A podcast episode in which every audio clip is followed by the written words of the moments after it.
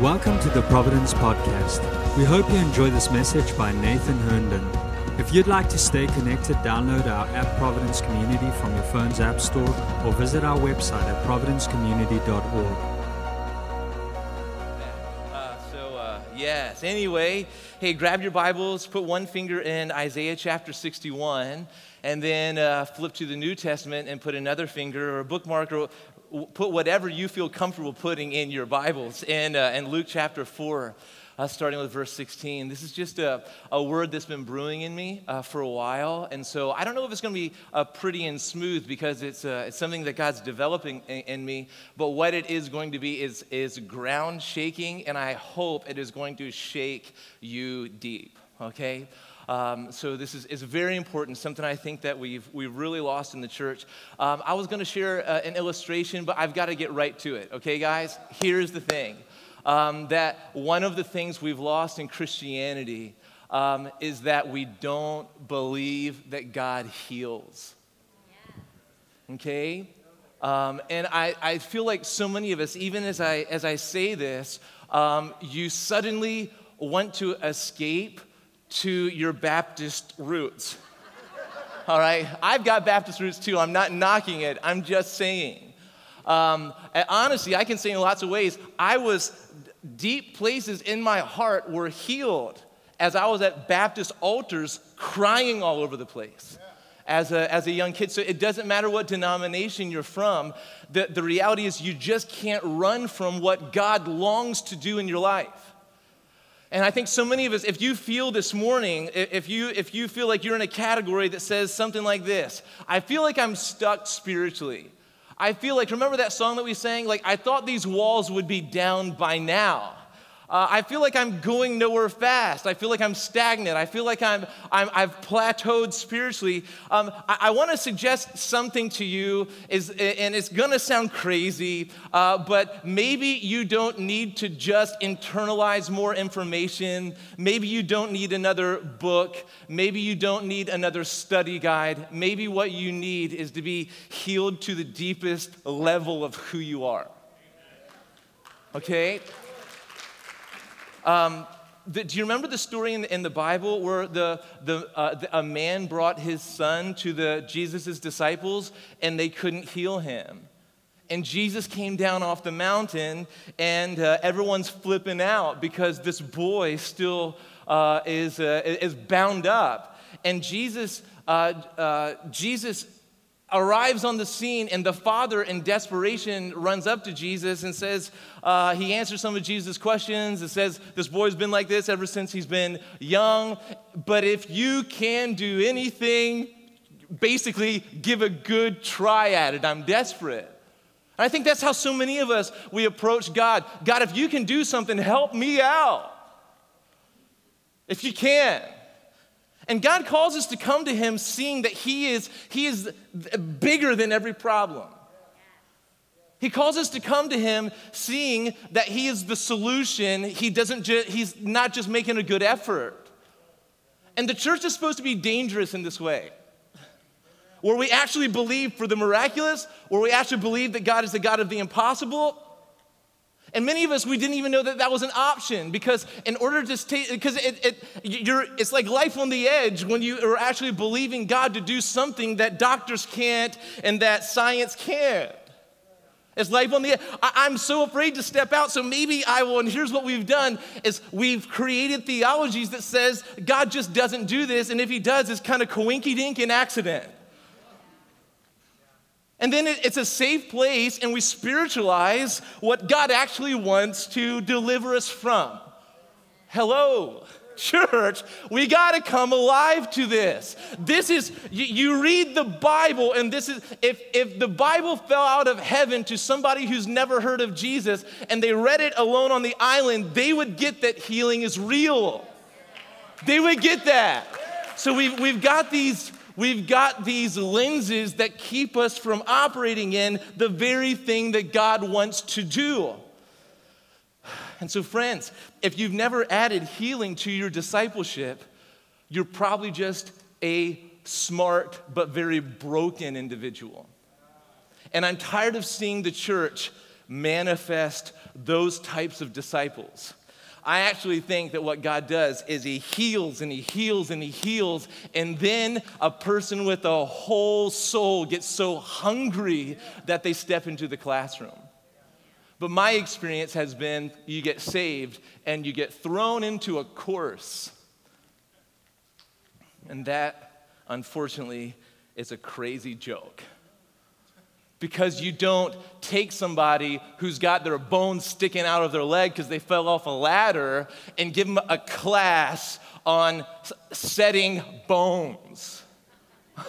you heal them and then you say, This is actually what we did, and then they become a doctor.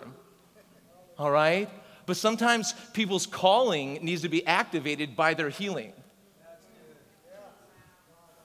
I, thought, I thought you were excited this morning. But uh, anyway, hey, let me, let me tell you this. Hey, are you with me? Am I scaring you off? Are you okay? All right.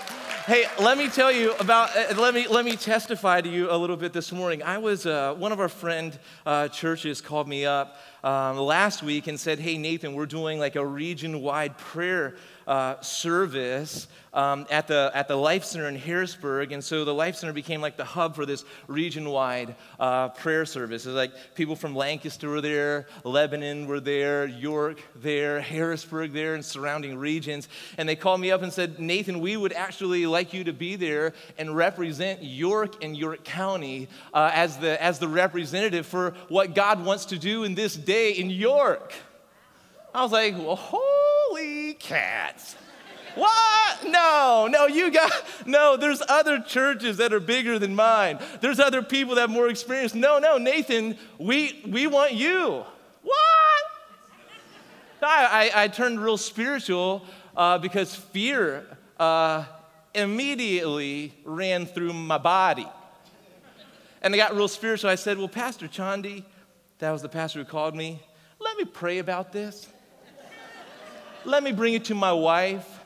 I'm a busy man. Let me check the old schedule. Okay. I uh, check the schedule, clear. Talk to Adrian. They're like, it's about time. oh, great. Mm. Okay. So, yeah. Yeah, Adrian's not like a feel good encourager. I'm telling you, she's like a slap you upside the head encourager. Get out she showed up and she's videotaping this thing. I'm like, Dear Jesus, this woman is a lioness. Ouch. Um, so anyway, so I went there, and there's hundreds of people. We, we got there early, and there's already 100 people there. There's people, they, let me just tell you, they worshiped and shouted to God for four hours straight. it was it was absolutely insane uh, in, in the best possible way they were so out of their mind that they were in it. and so, and for four hours. And so, like, you know, 40 minutes of, of worship, try four hours. Um, when y- y- your, your feet have to go through a process or they go from tired to really hurting to so numb that you just keep going, all right? That's a four hour prayer and worship service. Uh, you should be sore after it and, and need to do some stretching the next day. Uh, but anyway, that's just a theology of worship for you. Anyway, I got there, and immediately when I saw all the people and I saw all the stuff, immediately when I stepped into a moment that I didn't seek out on my own, I didn't plan for, I didn't necessarily even want, because if you guys knew me, you would know that I don't seek stages.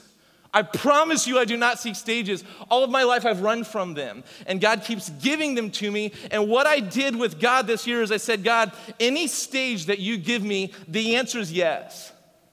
I'm so sick of living in fear. And so I stepped into a place that I felt unqualified for. Pastor Chandi told me, Nathan, you're just preaching. Pastor Brian called me and said, Nathan, you're leading prayer and you're breaking people into groups. Oh, I don't feel. And I stepped into this moment, and I want to tell you what got me on the stage when the enemy was trying to tell me, uh, Nathan, run. They don't need you here. Send a text that says, I don't feel good. It wouldn't be a lie. uh, just send him a text that I had to go. Uh, just, just get out of there because you don't belong. You don't belong.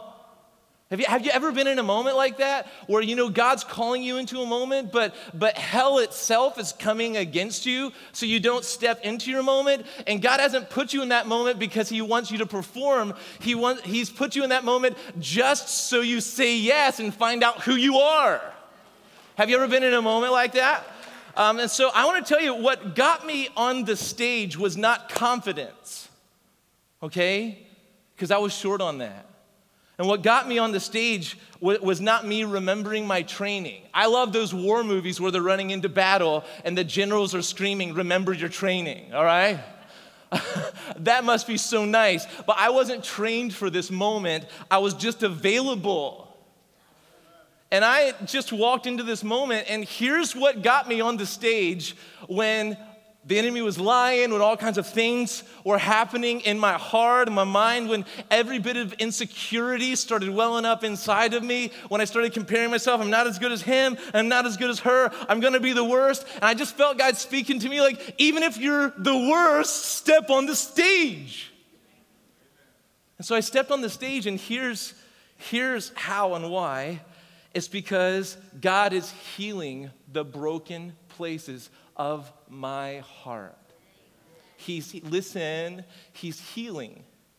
God, Jesus, Holy Spirit, the love of the Father is literally healing the broken places of my heart. And the way that He's healing is attacking the lies that uh, the enemy's been speaking over me um, all my life. So I stepped on the stage and I wasn't the best, but I'm coming to the place where this isn't performance, I'm just here. And I got to the place where I didn't have to try to be like everybody else. God just wants me to be me. That's what healing looks like. So I just brought the anointing that God has on me. And I stood on the stage and my mind went blank and I didn't say, I didn't pray and say what I wanted to say. What I wanted to say is, is this is an Isaiah 61 year. Pastor, Pastor Keith's been saying that. This is an Isaiah 61 year. And God is rebuilding in York County the, the, the things that the enemy has torn down and he's using the broken to do it. So I wanted to say, but I just said something like, you guys t- not tired enough to pray for York County, are you? You know, and then there they just celebrate even that. They're like, yeah! So it was, it was a, God used it. But guys, listen, healing the broken places in our hearts, this is imperative. If, if we don't operate in healing, we won't step into the seasons and the places and the neighborhoods. We won't take the stands with our life that we're called to do. This is, this is, not, this is not just sometimes maybe, but this is the reality of how the kingdom moves. God heals people. This is not feel good, this is doctrine. God is a victorious God. Your worth is not tied to your performance. Your worth is tied to your identity as a son or a daughter. This is not this is not so you can feel better about you. This is so you can actually be who you actually are. So I said yes. And I think so many of us God's calling to say yes because we've been saying no and running in fear for so long and I'm telling you the answer to this is not a book, it's healing. God might use a book for your healing, but the primary thing is God, whatever lie I've been believing, heal. Heal. Some of us just need to be honest about that right now. We've been trained that God doesn't heal, that we that education is what matters, and education matters when you've been healed. So my yes came from a heart that is not being trained more but healed more. And I'm excited about that. So, Isaiah 61, here is a powerful passage that I want to read to you. The Spirit of the Lord God is upon me because the Lord has anointed me to bring good news to the poor. He has sent me to bind up the brokenhearted, to proclaim liberty to the captives and the opening of the prison to those who are bound, to proclaim the year of the Lord's favor and the day of vengeance of our God, to comfort all who mourn. Do you know that God is angry at, at what is keeping you from being you? You know? Uh, he's angry at everything that sets itself in, uh, up in opposition to his kingdom. He is to grant to those who mourn in Zion, to give them a beautiful headdress instead of ashes, the oil of gladness instead of mourning, the garment of praise instead of a faint spirit, that they may be called oaks of righteousness, the planting of the Lord, that he may be glorified. Now, here's my favorite part. Verse 4 And they, those who were broken, they shall build up the ancient ruins. They shall raise up the former devastations. They shall repair the ruined cities, the devastations of many generations. They. Wow. Jesus, when, when he is walking the earth, he walks into the temple in the beginning of his ministry, and he walks up, as was the custom, to read scripture in the temple. They hand him the, the, the scroll of Isaiah. Jesus finds Isaiah 61, and he reads, The Spirit of the Lord is upon me because he has anointed me to proclaim good news to the poor. He sent me to proclaim liberty to the captives and recovering of sight to the blind, to set at liberty those who are oppressed, to proclaim the year of the Lord's favor. And then he rolls up the scroll, he gives it back back to the attendant and he sits down and and the eyes of all in the synagogue were fixed on him. And verse 21 says, And he began to say to them, Today the scripture has been fulfilled in your hearing. Wow. Wow, Jesus. Pretty amazing. So, Isaiah 61, Jesus tells us in Luke 4, is, is the, the prophesied ministry of Jesus that Jesus came to fulfill. And this is a passage that is clearly defining Jesus' mission. And Jesus is basically, how does it get more clear than this? Jesus reads the Bible and he says, I am the fulfillment of this.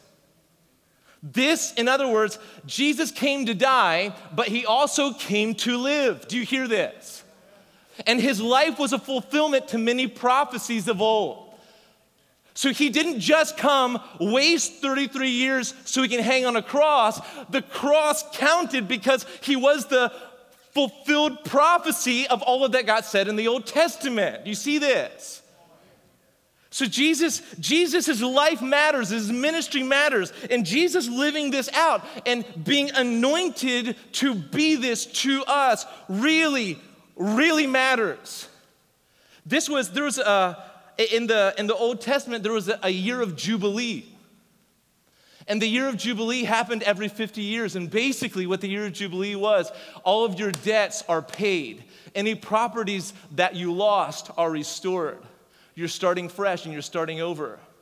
And this is the context that Isaiah 61 is in. It's the year of Jubilee, but it's, it's a foreshadowing and a pointing, uh, and a pointing to Jesus who doesn't forgive us and doesn't, doesn't make us new once every 50 years, but every moment he wants to. We come to him and he says, It's your Jubilee year, it's your Jubilee life because I'm the fulfillment of what was old, I'm the new wine that you need to partake of.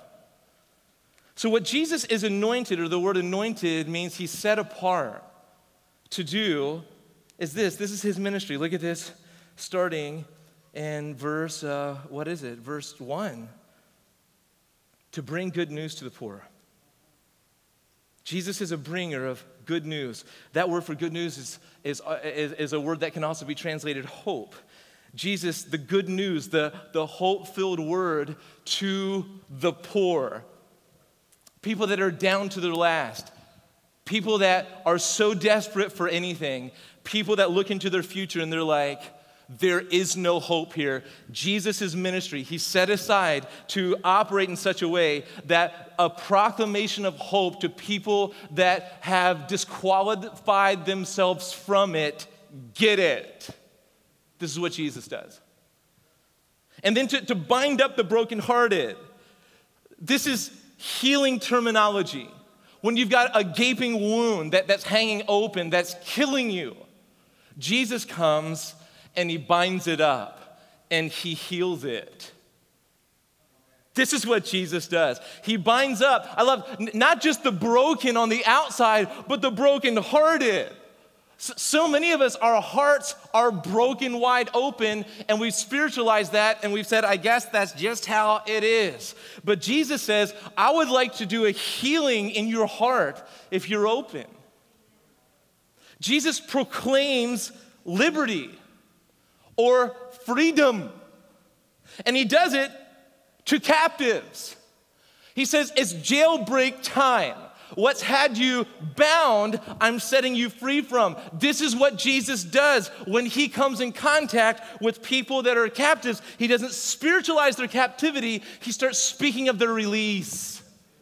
This is what Jesus does. If you're blind, I'm gonna see you recover it.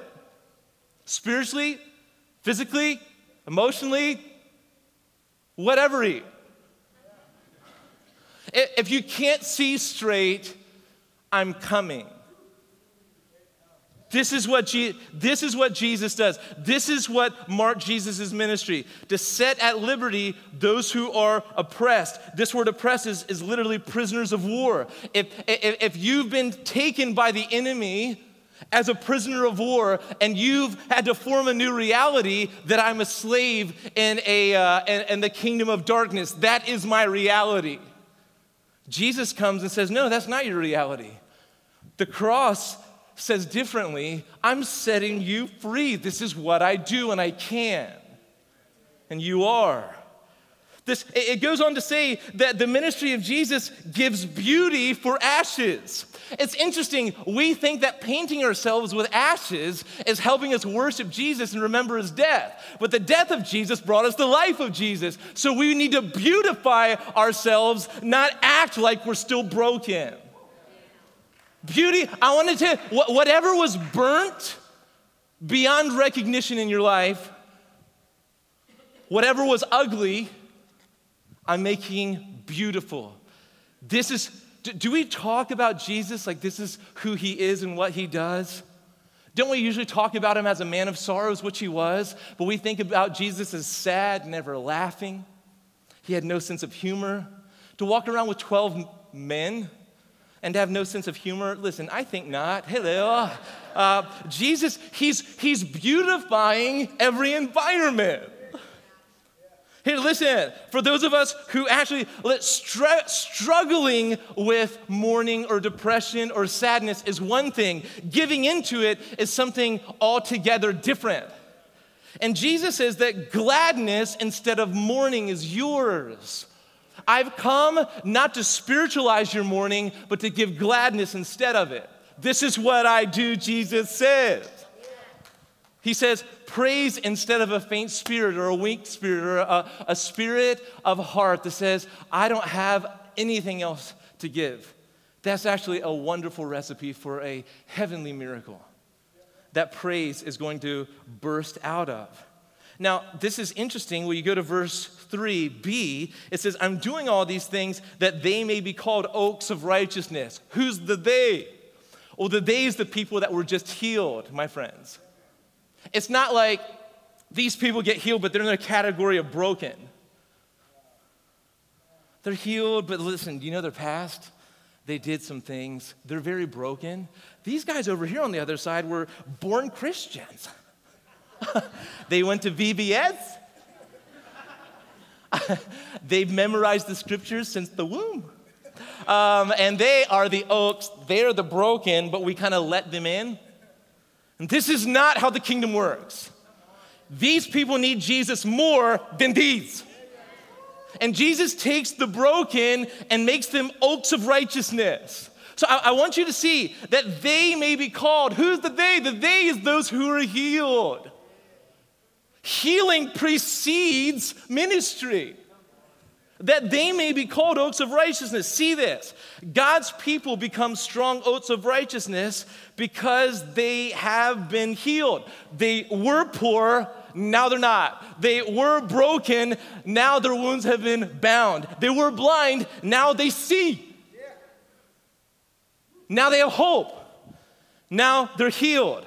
Psalm 147, you don't need to turn there, it should be on the screen just two verses, two and three, it says, Here's what the Lord does the Lord, Yahweh, builds up Jerusalem. He gathers the outcasts of Israel. If you've been exiled from the kingdom for any reason, if the enemy has broken into your life and carried you off for any reason, and you feel like an outcast, not welcome into the family, God loves gathering you back and coming to you. He's your rescuer. And what he does is he heals the brokenhearted and he binds up their wounds. This is the ministry of God. This is what he does. We make horrible mistakes when we say that God just doesn't do this anymore. Now, what he does is he leaves you broken and he teaches you verses. Maybe we should edit that out. But unfortunately, I think it's very true. oh, I'm in a horrible situation. What do I need to do? Well, Beth Moore has this study. Not knocking her, she's great. Not knocking her. But what you need to do is in, before you go into the classroom, you go into the prayer room. Before you go into the lecture hall, you get in the healing hall. And you let intercessors wrestle with your heart. I know it's crazy. But the church, it's crazy because the church has lost all sense of reality. We actually think, like the world, that education fixes everything. And it doesn't. What, what uh, we need rescue here, and his name is Jesus, and this is what he does. He heals you first. He heals you first. He binds up your wounds. And we have taken broken, burdened, bound up, wounded places, and we've, we, we've, we've just tried to manage these things. But I believe this is a day that, that the Holy Spirit is just pouring out on the church again new hope to be healed. Not, not, I, I, think what he's doing is he's not putting lesson plans on our heart first and foremost. He, he's putting uh, strategic intercession plans. The how are we going to pray people into the kingdom? Um, sometimes, listen, if you're new to Providence, and, and, and uh, we, we run into this uh, pretty often. You're new to Providence and you, you like Providence until I preach like this. Uh, and, and, you, and you come and, and you're like, oh, I love this church and I feel so at home here. Put me on a team. And we were even asking for you to be on teams. And there's this pressure I got to do something, I got to do something. Um, there's sometimes you need to soak in the presence before you serve in the family and that's the reality. And so there is no weird, shameful stress on you if you're in a season where you just need to soak and heal. We'd rather see you serving whole than broken. So just serve, ask for prayer, lay around, sit in your seat, arms out, crossed, just asking God for healing, that He'll move. I've told you guys this before, but, and, and this is coming from some, from some places. I can see why God had me in these situations. They, they weren't all bad. But in my theological training, how, uh, 22 years ago, wow, I'm, I'm, I'm mature, you know, uh, getting mature in my uh, old age. Um, we looked at a picture of me 22 years ago, and my daughters were kind of like, huh, huh, huh, huh, huh? Who's this guy that mommy's hanging with? You know, so, oh, that's dad. Oh, I see. Uh, a lot of maturity has happened in those days. But my, theolog- my theological training did nothing to heal my brokenness. And, and that is a reality that I want to be real about. Because this is both uh, extremely dangerous and incredibly unbiblical, my friends. Okay? Let's talk about the extremely dangerous one. Uh, one pastor that I follow, he, he says this if the culture inside of you is worse than the culture of, around you, you will contaminate the culture around you. And that is why it is extremely dangerous. Because if you're broken here, but know enough to get into the inner circles, you're going to contaminate. You're going to be a contaminant in those circles. You first need to be healed. It's like uh, when, uh, when you're losing cabin pressure in, in your Boeing 7 whatever, all right? You first, and then you help others. This is how it works. It's a biblical principle. And it's dangerous if we, if we rush into places of service before we're ready here. Now, that's why it's extremely dangerous, but let me tell you why it's extremely or incredibly unbiblical is the, the people God uses to build his kingdom are the ones who both know what it is to be broken, but also know what it is to be healed and healing. That is the reality. That, that in the kingdom, God loves to use your brokenness not as an anchor, but as a trophy where you remember that God's got the victory here, and here's where I was, and God hasn't left me there. He's my rescue, and He's come for me, and now I have hope and I have a future. Now I have, I have a, a healing and a ministry that I've been given. I don't necessarily want it, I'm just saying yes. In Isaiah 61, chapter 4, just like chapter 3 says, that they may be called oaks of righteousness. Uh, uh, verse 4 of, of chapter 61 says, Here's what these broken but healed people are going to do. It's not just what they're called. They're called oaks now. They're not broken. They're, uh, God doesn't call you by, your, by last season's name. Okay? You don't need to say, well, yeah, you know, I'm so and so, I'm a lunatic. Well, you were but now you're a son. You have to go by what God's saying about you now, not what the enemy, enemy said about you then. And so, so here's, here's what, what God does with the broken, now healed. In other words, sons and daughters. He uses them to be creative restoration, revitalization, revival agents on the earth. This is what God does. They shall. Who shall? They shall. Who's the they? The healed they. The once broken they, the once blind they, the, the, the once captive they, the once bound they. They. Oh, you mean all the people that seem to disqualify themselves for ministry when we looked at their past? Yes. They. they are the ones that I am going to use to architect a new future the broken ones. Their past holds them back. Their future is incredible. I'm launching them into a greater dream than the enemy ever had for them. This is what I'm doing. This is what I'm doing. They shall. Who shall? They shall. Who's the they? The healed ones that were broken but are now sons. And this doesn't mean that suddenly you're healed of every single thing. It just means this is, this is a positional healing. I had to wrestle with my brokenness, even though I'm believing I'm, I'm a son more than ever on Friday. But I'm not letting who I once was define who I now am. I am getting on the stage, y'all.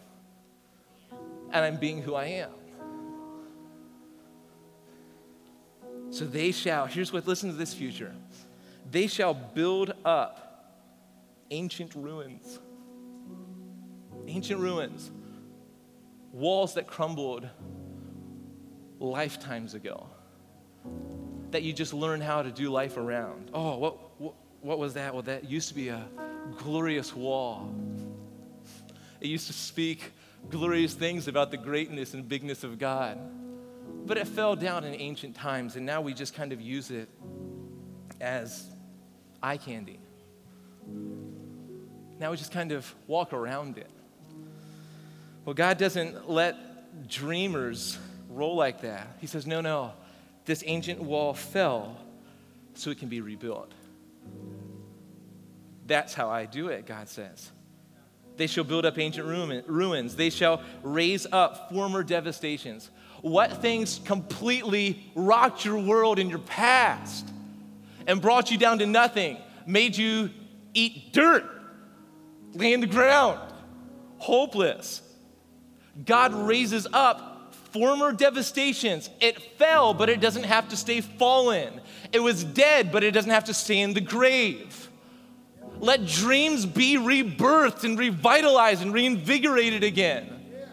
We, we have to dream about the future God's calling us to, not keep recounting past losses.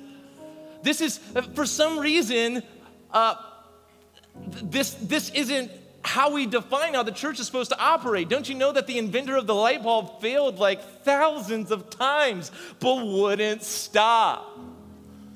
This is how the church is supposed to be woven into the heart of the kingdom. These people, though they fall, they keep getting back up. This is what, the, this is the they. Those who overcome despite their circumstances and despite the former devastations, they shall repair ruined cities. Man, I drive through Hanover, and uh, I was driving through Hanover the other day, and my daughter Grace said, This is ugly. oh, she's a prophetess. Uh, yes, you uh, are. It is. But you know what God's doing? I'm watching in my own town. What God is doing is, He's seeing, He's sending repairs of walls to specifically downtown Hanover. Jordan Ilias is one of those repairers, a visionary at heart that God is going to use in powerful ways. And what rose up in my heart is eh, when my daughter said, This is ugly down here because it's true. True. Being beautified by bars in downtown Hanover. You know what I spoke into my daughter when she said that? As I said, Grace, do you know what? You see the problem, God's calling you to be the solution. You know what you are, Grace? Is you're not someone who commiserates about problems, you're a visionary who architects new solutions. This is who you are. She's excited now. She's, ex- whoa, really? Oh, yeah, you are? Hmm. There's a spring in my stepdad. Hello, girl. Yes, and there should be. You're a, re- a repair of ruined cities. Um, if, if the wrong crowd is moving into your, to your town, invite them over for dinner and get the smell of Jesus on them. Don't say, oh man, put our house on the market. My mom is, is living next to a drug house. Cops sit in my mom's front yard watching deals happen. They throw, my, my kids, my son, when he mows Grammy's yard, finds syringes in it. Because when they're done, they toss into my mom's yard. And my mom has this spiritual gift of what I call southern hospitality, where she's just not putting up with that in her neighborhood and she's not leaving. She's a repairer. Mom, are you here? Come on, girl. Come on, girl. Yeah. Listen, they shall repair ruined, city, ruined cities, devastations of many generations. I think that we're living in a divine moment, guys, where no matter what generations from the past did, no matter what bad theology they, they fed us, no matter what fear they manifested, no matter what kind of, of uh, uh, you know, bondage they spiritualized, what God is doing is He's repairing even devastations of many generations, one generation on top of the next, on top of the next, on top of the next. And we're a people that are saying, enough is enough. This is going to be broken on our watch. Now, there's two interesting realities for this house and this Providence family. Number one, our address on the hill. I like this stuff.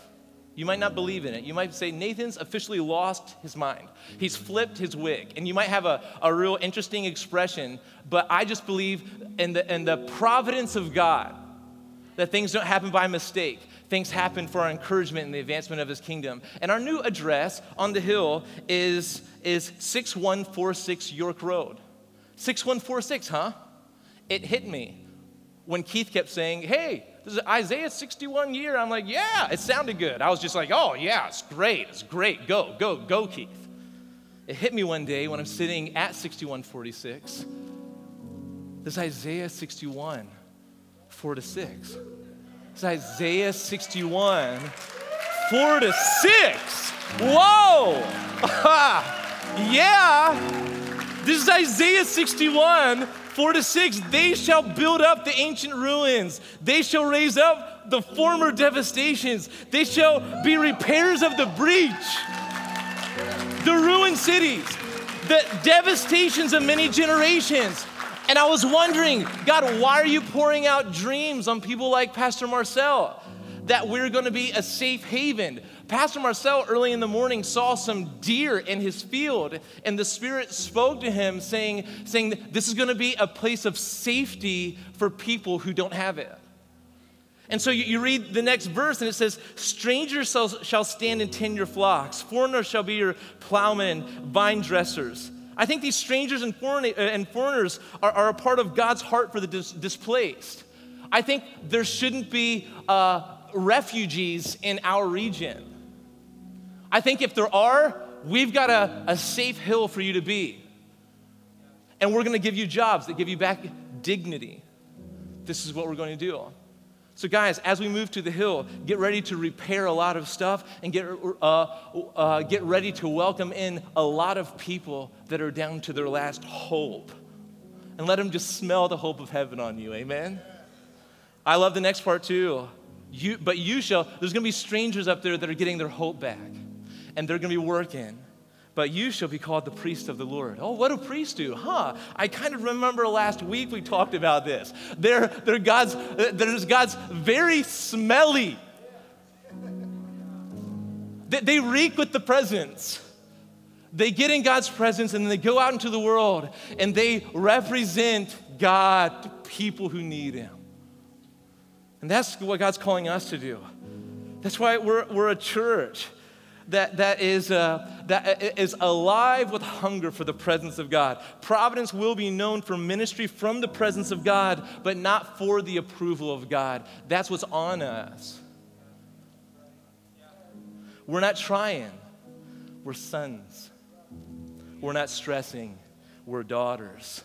And we just sit at Papa's feet, climb in his lap, enjoy his presence, and change the world. That's what we do. so, our address on the hill is very significant, I think. Isaiah 61. But uh, here's something else. Uh, another interesting reality for us at, at this moment in, in our history is that people, you, have been sensing God's call to pursue people's healing. And let me explain. Um, the past two or three weeks, uh, it's, it's like a river that I could never stop even if I tried. If I used all the power and authority that God's given me at Providence, I wouldn't be able to stop you. Okay? From starting healing groups that pursue people's healing. Let, let me uh, explain this for, for a, a moment. Uh, Wendy Kadish uh, has this burning call on her, on her life to help people heal here. And she says, Nathan, could I launch a group maybe starting in October, every other Monday night on the Hill that helps people heal here? Yes. Uh, Amanda Favreau sat down with us. She goes, I want to help people overcome addiction. Can I do this? Actually, Amanda was like, I'm doing this. And we're like, okay, yes, yes, I'm doing it. Yes, you are, girl. You go. And that's launching in October.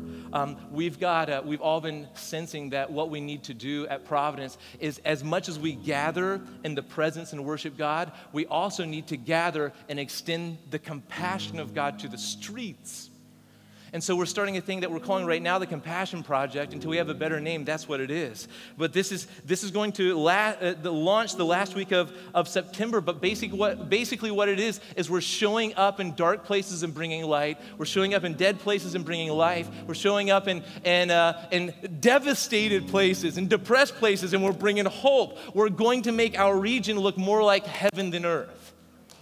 And we're going to go serve. And our hope is that this doesn't just happen once a month, this happens as regularly as we do this. It's just what we do. It's just what we do. A 24 7 prayer ministry is starting whether we like it or not. We're not stopping the hungry from the presence. They're saying we're going to start praying, and Michelle uh, Brumgard has been leading that charge, and you cannot stop that woman. A soul care ministry that's helping people not just heal here, but heal to the deep places. Some of your lives are messed up because, because you're a slave to bitterness. And soul care gets into that place. Angie Sohnleitner is just leading the charge on this one. She goes, We're going to be a, a healing community, not just on the service, but on the inner sanctum. We're going there deep, deep. Bonnie Furman walks three days a week, and she, she's, she's a mama, Mama Bonnie. She's a mama here. She loves Jesus. She walks. She's just welcoming people into her life just to walk with her. And you walk with Bonnie, and you're going, it's like walking with Jesus, I promise. And this goes on and on. Even Aaron Rash is starting a, uh, a craft group where people are going to weave stuff that's going to bring healing and comfort to others. Um, there's, a, there's a group starting, and these are like battle groups, guys. They, don't, don't picture like a, a, bad Sunday school class or a weird small group where everyone's sitting and staring, and you're like, well, I guess let's get to the curriculum, all right? Don't think that.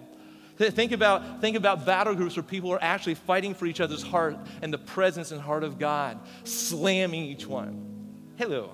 You ever been slammed by Jesus? It, it's hard but nice, all right? There's groups starting for struggling marriages. There's a, there's a grief care group that's going to be starting. There's a group even for people that need to overcome church pain. We're just bringing healing to the nations. This is what people do. This is what the church does. We hang out with Jesus, and then we're turned loose to heal people. Can I tell you one more story? I got this guy's permission. Uh, Ed Gross, one of our pastors here. Ed, where are you, brother? Where are you? There you are. Okay. Ed Gross, um, we love Ed. Ed has just been on this wonderful journey. It's just been wonderful watching Ed. But Ed's come to a place recently where, where he's, he's having this mm, thing going on with God. And he got some counseling for it. And, and his, his counselor led him really well. And then when the session was over, uh, the counselor said, Hey, hold on. Before you give, get up and go into life, I want you to do something for me. Ed's the kind of guy, you know, he, he's been ordained by multiple or, uh, denominations, including Providence. He knows his stuff theologically. He knows, he knows, he knows. And, uh, but the, this counselor, wisely, I think, led by the Spirit, said, Before you leave this office, I want you to say something. Ed's like, Fine. I want you to say, I love me. I love me.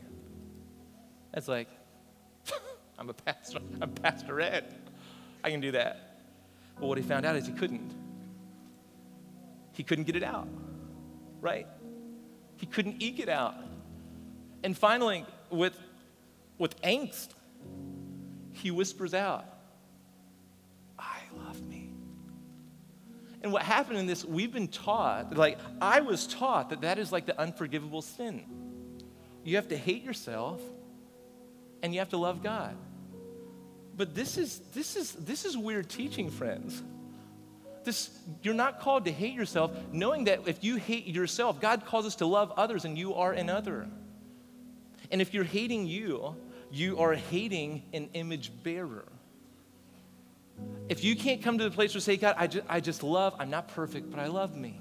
So Ed says, I love me. And, every, and he said it, and his heart expanded to the love of the Father. It's like God going, whoop, and Ed said a little bit louder, I, I love me. Wong. Heart expanded.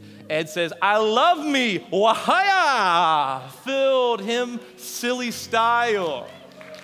And Ed is, I'm telling you, after this encounter with the heart of the Father, with the love of the Father, Ed's just been different. Ed's been, Ed's been full. He's been, he's been wild in the best possible way. The, the reality is, we, we have been trained that we're not even supposed to like ourselves. And what, what creeps into that is self hatred.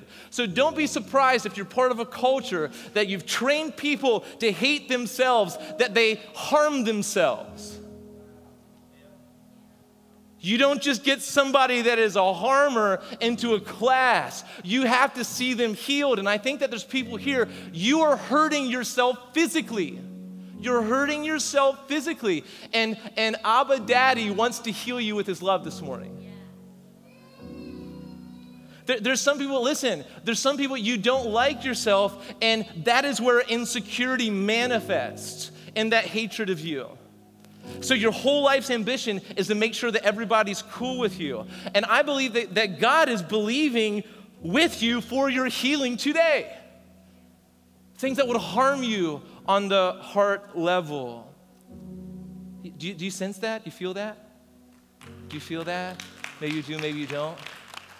Okay. Here's what I just like us to do. Even usually I have a stand. I just want you to sit there, and if you feel comfortable, just do this. Say, God, whatever you want to do in me today. This is just a sign that says, hey, God, I don't know what's best for me. I just want whatever you have for me. So just, yeah, so just, just I, I want what you've got for me. And God, as, as I sense what's going on in the hearts of this room, I sense that we can't clap like we will because there's healing to be done. And those who celebrate, those who have Jubilee, are the ones that, who have had their brokenness healed and their debts forgiven. And this room is full of people that have learned how to look nice while being broken. And so, God, we're not staying here. We're moving on to a better future than this.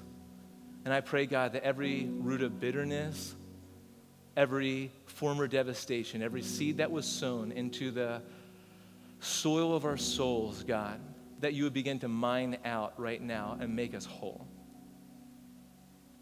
that you would begin to chase down lies and accusations that were said of us and then locked away in private parts of us. Things that, that, are, that are actually alien to our body that we, we've, we've uh, made a home for. We just, we refuse. We refuse to welcome these things anymore.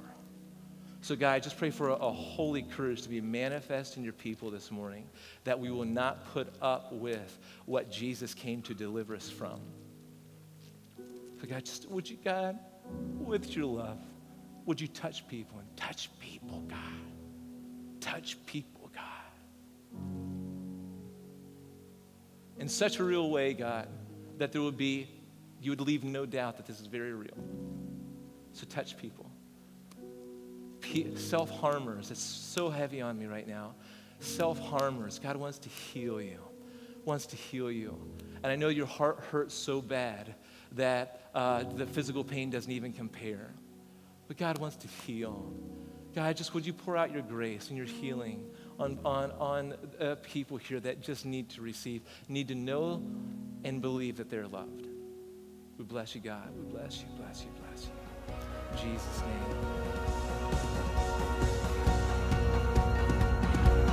Thank you for listening to this message. We pray that this word will bring light to dark places, life to dead places, hope to desperate places, and heaven to earthly places.